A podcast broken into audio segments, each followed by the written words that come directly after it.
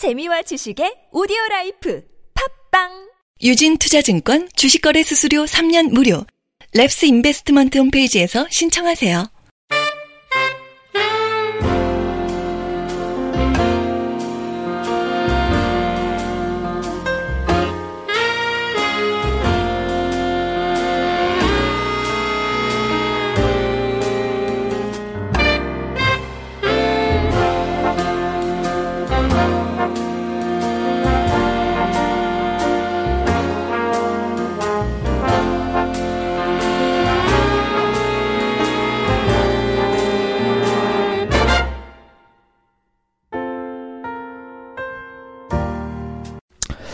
안녕하십니까. 나는 주식이다 애청자 여러분.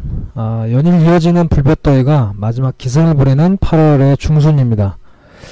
이제 그 강렬함도 차츰 뭐 누그러지겠죠? 좀 많이 선선해진 것 같은데 음, 더위에 그동안 고생 많으셨습니다. 이제 막바지 더위를 이겨내고 가을을 기다려보는 마음으로 시장을 좀 대하시면 어떨까 생각을 해봅니다 어, 일단 시장은 여전히 날씨만큼이나 핫하게 올라왔습니다. 특히 IT주를 필두로 해서 최근에는 원화 강세 여파로 내수주들까지 꽤나 큰 상승을 보였습니다. 어, 그럼에도 불구하고 싸더라고 하는 골칫덩어리로 인해서 고전하고 있는 기업들도 있는데요. 오늘은 환율과 더불어서 핫이슈가 되고 있는 사드 배치 에, 관련된 기업들의 흐름에 대해서 특히 화장품 기업을 중심으로 어, 알아보도록 하겠습니다. 자, 화장품 기업들은 지난 2월에도 그 사드 문제가 제기가 되면서 급락했다가 회복했던 경험이 있었는데요. 이번에 또다시 사드 배치가 결정이 되면서 변동성이 좀 커지고 있습니다. 뭐 화장품주 하면은 여러분 잘 아시겠습니다만 한류 열풍 또 K뷰티 영향으로 대표적인 어, 중국 관련주라고 할 수가 있겠죠. 어, 어쨌든 뭐 이러한 그 잘 나가던 화장품주들이 최근에 이런 이슈들로 인해 특히나 사드 문제라고 하는 에, 이런 이슈로 인해서 복병으로 인해서 많이 흔들리고 있는 모습입니다. 다만 사드 문제 자체는 사실 그 경제적인 문제는 아닙니다. 정치적인 문제라고 할 수 있겠죠. 그래서 정치적 이슈를 좀 풀어야 되는데 어쨌든 뭐 그 시장의 과거를 돌아보더라도 정치적인 문제가 주가에 영향을 주는 요소라는 것은 분명하다라고 말씀을 좀 드릴 수가 있겠습니다. 어, 일단은 화장품주 같은 경우에는 어쨌든 최근에 흐름은 중국의 무역 보복에 대한 우려감이 좀 작용한다라고 좀 말씀을 드릴 수가 있는데요. 그 렇지만 실질적으로는 좀 강력하게 제재하기는 좀 어렵지 않느냐. 중국도 어느 정도 이제 뭐 G20 국가이기도 하고요. 국가적인 국제적인 어떤 위치들 그리고 이미 그 아무래 퍼시픽이라든가 우리나라 대표 기업들이 또 중국에 많이 생산 기지를 갖고 있죠. 그래서 사실은 강력한 제재를 받기에는 좀 어렵지 않느냐 이런 의견이 있고요. 어, 어쨌든 어, 살펴보도록 하겠습니다. 하나하나 좀 보죠. 자 화장품주 하면은 실제로 왜 이렇게 그 중국의 사드 영향에 변동이 좀 심할까 이렇게 생각을 해보면 지금 보시는 표 예, 화면으로 보일 수 있는 애청자분들은 보, 봐주시면 해가 갈수록 이제 중국 비중이 확대되고 있어요. 지금 보시는 차트가 이제 2006년부터 작년까지의 화장품 수출액입니다. 우리나라 화장품 수출액이고 굉장히 많이 늘었죠. 수출액 자체도 어마, 어마어마하게 늘었고요. 특히나 이제 파란색, 짙은 파란색으로 보이는 부분이 이제 중국의 매출 비중입니다. 중국 매출 비중이 굉장히 커지, 커지고 있는, 급증하고 있는 그런 양상이죠. 그래서 중국하고 홍콩을 합치면 뭐 거의 반 이상, 한 70% 정도 차지하는 그런 상황이다. 그래서 우리나라 화장품 같은 경우에 수출 부분은 대부분이 중국향이 많다. 중국, 홍콩 해서 중국 매출의 수혜주다라고 볼 수가 있는 것이죠. 그래서 최근에 사드 문제라고 하는 이런 문제에도 많이 흔들리는 이유는 바로 이러한 요인이 있다라는 거죠. 자, 그 화장품 자체는 사실은 굉장히 성장 섹터로 우리가 인식을 할 수 있는 그런 상황입니다. 아, 그러니까 중국뿐만 아니라 아래에 보시는 차트 같은 경우에는 이제 화장품 수출 자체가 큰 폭으로 증가를 하면서 대표적인 성장 산업으로 위치했다라는 걸 볼 수가 있습니다. 그러니까 꾸준하게 늘어났는데 중국뿐만 아니라 사실은 미국과 유럽에도 K뷰티가 확산이 되고 있는 상황이에요. 우리나라 한류가 굉장히 열풍이 불면서 어, 그와 관련된 컨텐츠라든지 또는 이런 뷰티, 화장품 이런 쪽에 매출이 이제 늘어나고 있다라는 거죠. 그래서 2016년 들어서도 지금 보시면 굉장히 큰 폭으로 수출이 증가하고 있음을 알 수가 있는 부분이다. 따라서 화장품 산업 자체는 지금 뭐 중국의 영향이 있습니다만 계속 성장하고 있는 섹터고 실적 가지성이 크다라고 여러분들이 이해를 하시면 좋을 것 같습니다. 자, 어, 앞서도 설명드렸던 내용인데요. 이 화장품주의 하락은 사실은 올 2월에도 하락한 경험이 있죠. 보시는 차트에서 보시면 이제 아모레 퍼시픽의 대표적인 차트인데요. 올 2월에 34만원까지 거의 하락을 했다가 아, 최근에 사드 문제 불거지기 전에 다시 44만원까지 올라갔던 굉장히 큰 폭의 등락이 있었다는 거죠. 그래서 어, 대중국영의 큰 섹터인데 어, 과거 흐름에서도 알 수 있지만 아, 이 하락에 대한 부분이 실적에 대한 부분이라기보다는 심리적인 영향이 컸다. 따라서 낙폭이 되면 만회됐던 이런 결과를 나타내고 있고요. 최근에 주가 오르는데 최근도 낙폭이 굉장히 깊었죠. 그래서 최근의 하락도 굉장히 깊은 상황에서 반등하고 있는 아주 비슷한 모습의 유형을 볼 수가 있다라고 말씀을 좀 드릴 수가 있겠습니다.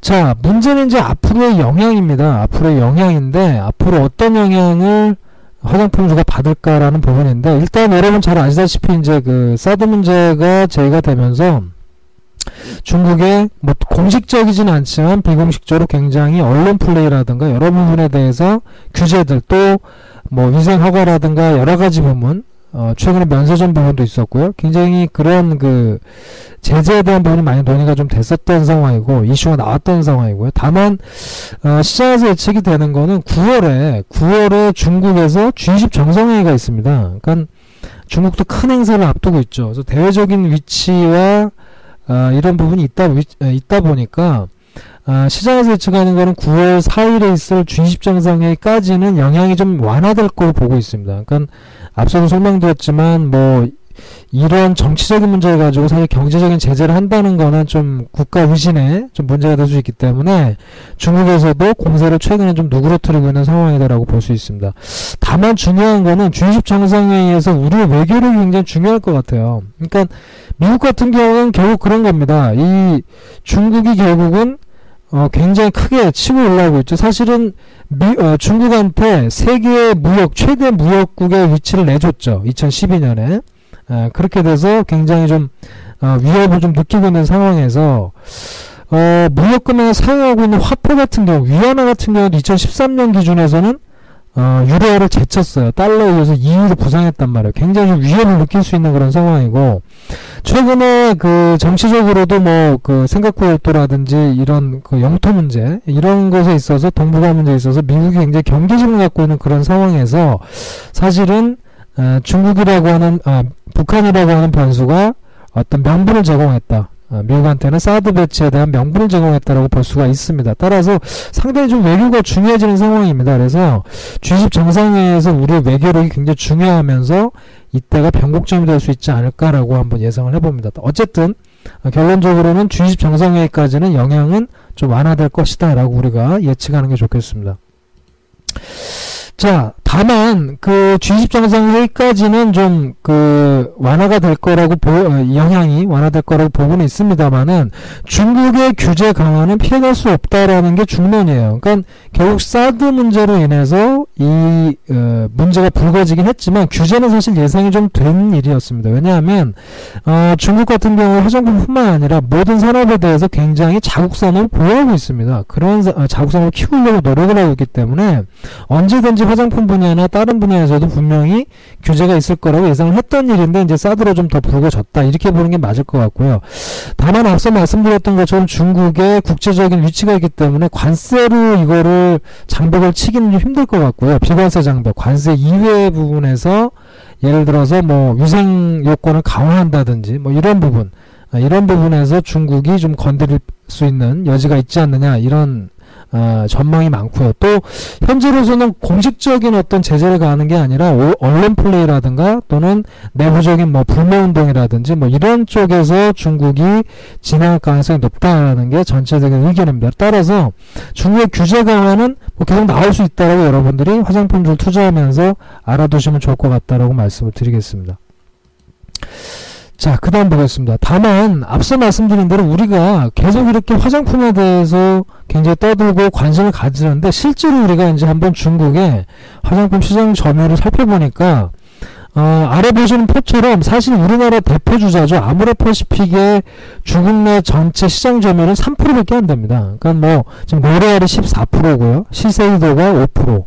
그 다음에 중국의 로컬 업체들이죠. 상하이 자화, 자랑그룹 이런 데가 3%씩 돼요. 에스티로더도 3%. 그러니까 사실 아모레 퍼시픽 하나만 놓고 보면 굉장히 적습니다. LG생활건강하고 합친다고 하더라도 중국 시장 내 비중은 아직 한 자릿수 수준에 불과하다는 거죠. 그만큼 아직 화장품주에 대한 성장은 충분히 일어날 수 있는 여지가 있다는 겁니다. 그만큼 뭐 사드 문제로 인해서 뭐 제재 문제가 얘기가 되고 있습니다만 아직도 갈 길은 멀다. 아직도 중국 내에서 성장할 수 있는 포션은 굉장히 크다라고 말씀을 좀 드릴 수가 있겠습니다. 그래서 그런 면에서 보면 너무 근시안적으로 보는 것보다는 좀 긴 안목에서는 화장품주를 관심 있게 봐야 되지 않을까 생각이 되고요.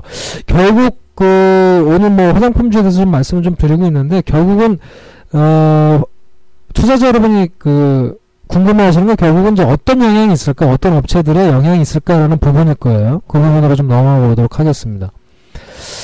자, 일단은 우리가 이제 그 브랜드 업체들은 좀 영향이 약간 있겠죠. 약간 있는데 가장 일단은 우리가 이 제재에 대해서 자유로운 업체는 일단은 오디움 업체입니다. 그러니까 사실은 중국 내 예를 들어서 생산 기지가 있고 또 중국 로컬 업체에 납품하는 그런 기업 같은 경우에는 크게 규제해서 자유로울 수 있다는 거죠. 그래서 코스맥스라든가 한국콜마가 역시 상대적으로는 브랜드 업체보다 최근 흐름에서 유리할 수 있다라는 걸 여러분이 기억해 두시면 좋겠다라고 말씀드립니다. 실제로 화장품주들의 최근에 실적 발표가 있었는데 굉장히 좋았어요, 사실은. 굉장히 좋은 부분이기 때문에 어, 실제로 LG생활건강이나 아모레 퍼시픽도 어, 화장품 부문에서는 굉장히 큰 성장을 이번에 2분기에서도 나타내고 있다라는 거죠. 그래서 그런 측면에서 놓고 보면 사실은 크게 영향이 예, 깊지는 않을 것이다라고 보이고 물론 중요한 건 그겁니다. 결론적으로 이 영향이 어떻게 미칠 것이냐라는 건 3분기를 봐야 되겠죠. 결국 최근에 사드 배출로 인해서 문제가 불거졌기 때문에 이제 3분기를 봐야 하지만 현재로서는 큰 영향은 있지 않다. 오히려 심정 영향이 컸다라고 볼 수 있겠습니다. 그 다음에 브랜드 업체는 아모레 퍼시픽의 경우에도 사실은 중국 현지 매출이 상당히 큽니다. 면세점 부문의 에, 비중도 크지만 실제로 아모레퍼시픽은 중국 현지에 공장 가동을 하면서 중국 현지 매출도 상당히 크기 때문에 사실은 여러 가지 그런 비관세 장벽조차도 어떤 규제에서는 상당히 좀 제외되어 있다라고 볼 수 있을 만큼 나쁘지 않다라고 보여집니다. 다만 앞서 설명드린 대로 좀 비관세 장벽 쪽에서 어떤 규제가 나올 수 있다. 특히나 이제 딸공 우리가 이제 보따리상이라고 말을 하는데요. 그 약간 좀 불법적인 거죠. 사실은 우리나라에서 이제 보따리상들이 국내에서 화장품을 사다가 중국 자국에 팔면은 상당히 그 이익이 있다 그래요. 그러니까 그만큼 현지 파는 가격보다는 싸다는 얘기죠. 그래서 그게 아직도 좀 많이 매출에서도 큰 부분을 좀 차지하고 있는데 이런 부분에서 보면 뭐 이츠 스킨이라든가 이런 쪽에는 좀 그런 매출 의존도가 좀 높거든요. 그래서 그런 대표적인 브랜드 업체 아모레퍼시픽 LG 생활건강보다는 딸공 매출의 의존도가 높은 기업들이 약간은 좀 영향이 있지 않을까 생각이 되고요. 어, 앞서 설명드린 대로 역시 오디오 업체들은 상대적으로 상당히 여유가 있다라고 말씀을 좀 드릴 수가 있겠습니다. 자, 그래서 결론적으로 좀 말씀을 좀 드리면 전체적으로는 최근에 물론 이제 이미 8월에 어느 정도 저점을 또 잡고 있습니다. 서로 잡고 있는데 전체적으로 놓고 보면 화장품 주들은 8월에는 저점을 형성할 가능성이 높다라고 보여집니다. 앞서도 설명드렸던 것처럼 아무래 퍼시픽의 주가를 보면 최근에 저점을 좀 찍었죠. 36만원 선에서 저점을 찍고 현재죠. 현재 8월 16일 현재 가격 보면 39만 2천원이에요. 이미 저점 대비해서는 한 10% 가까이 올라 있습니다. 그래서 이미 어느 정도는 아, 영향이 충분히 반영됐다고 볼 수 있다라는 거죠. 그래서 단기 과매도권에 진입을 했고요.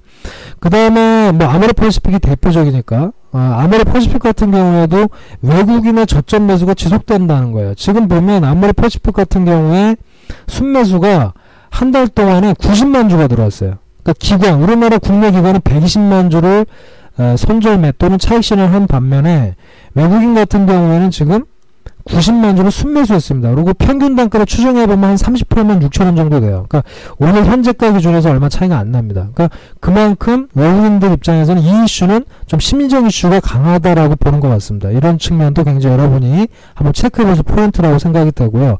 앞서 설명드린 대로 실제가 성장을 지속하고 있기 때문에 그런 면에서는 긍정적이다. 앞서도 설명드렸지만 성장력이 충분하다는 거죠.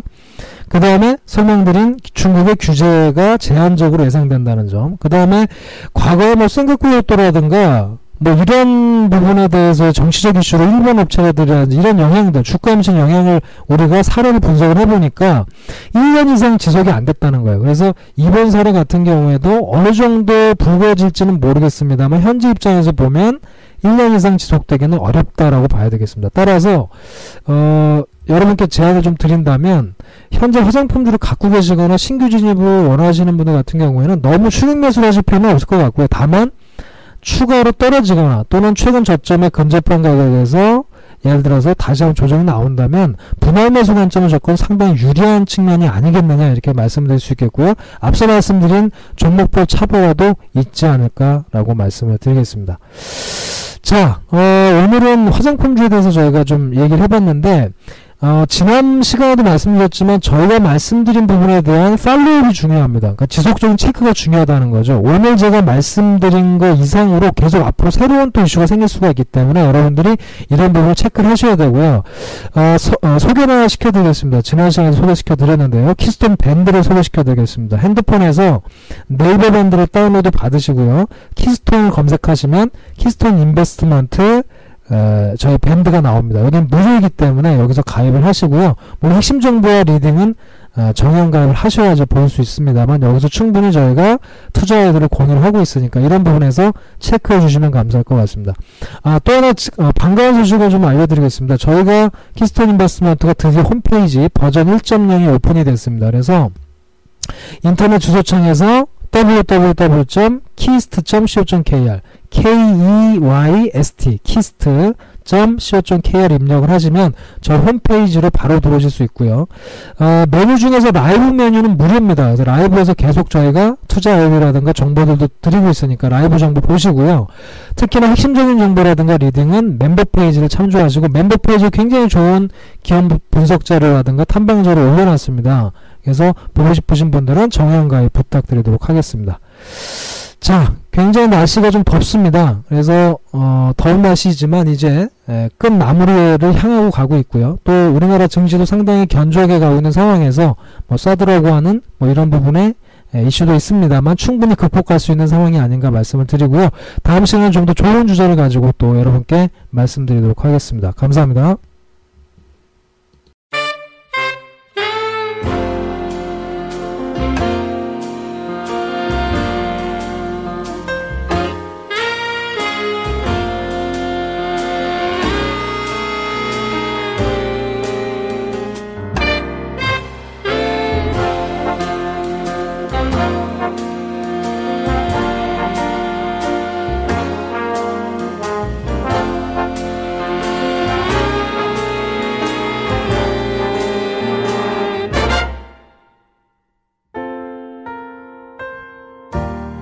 유진투자증권 주식거래 수수료 3년 무료 랩스 인베스트먼트 홈페이지에서 신청하세요.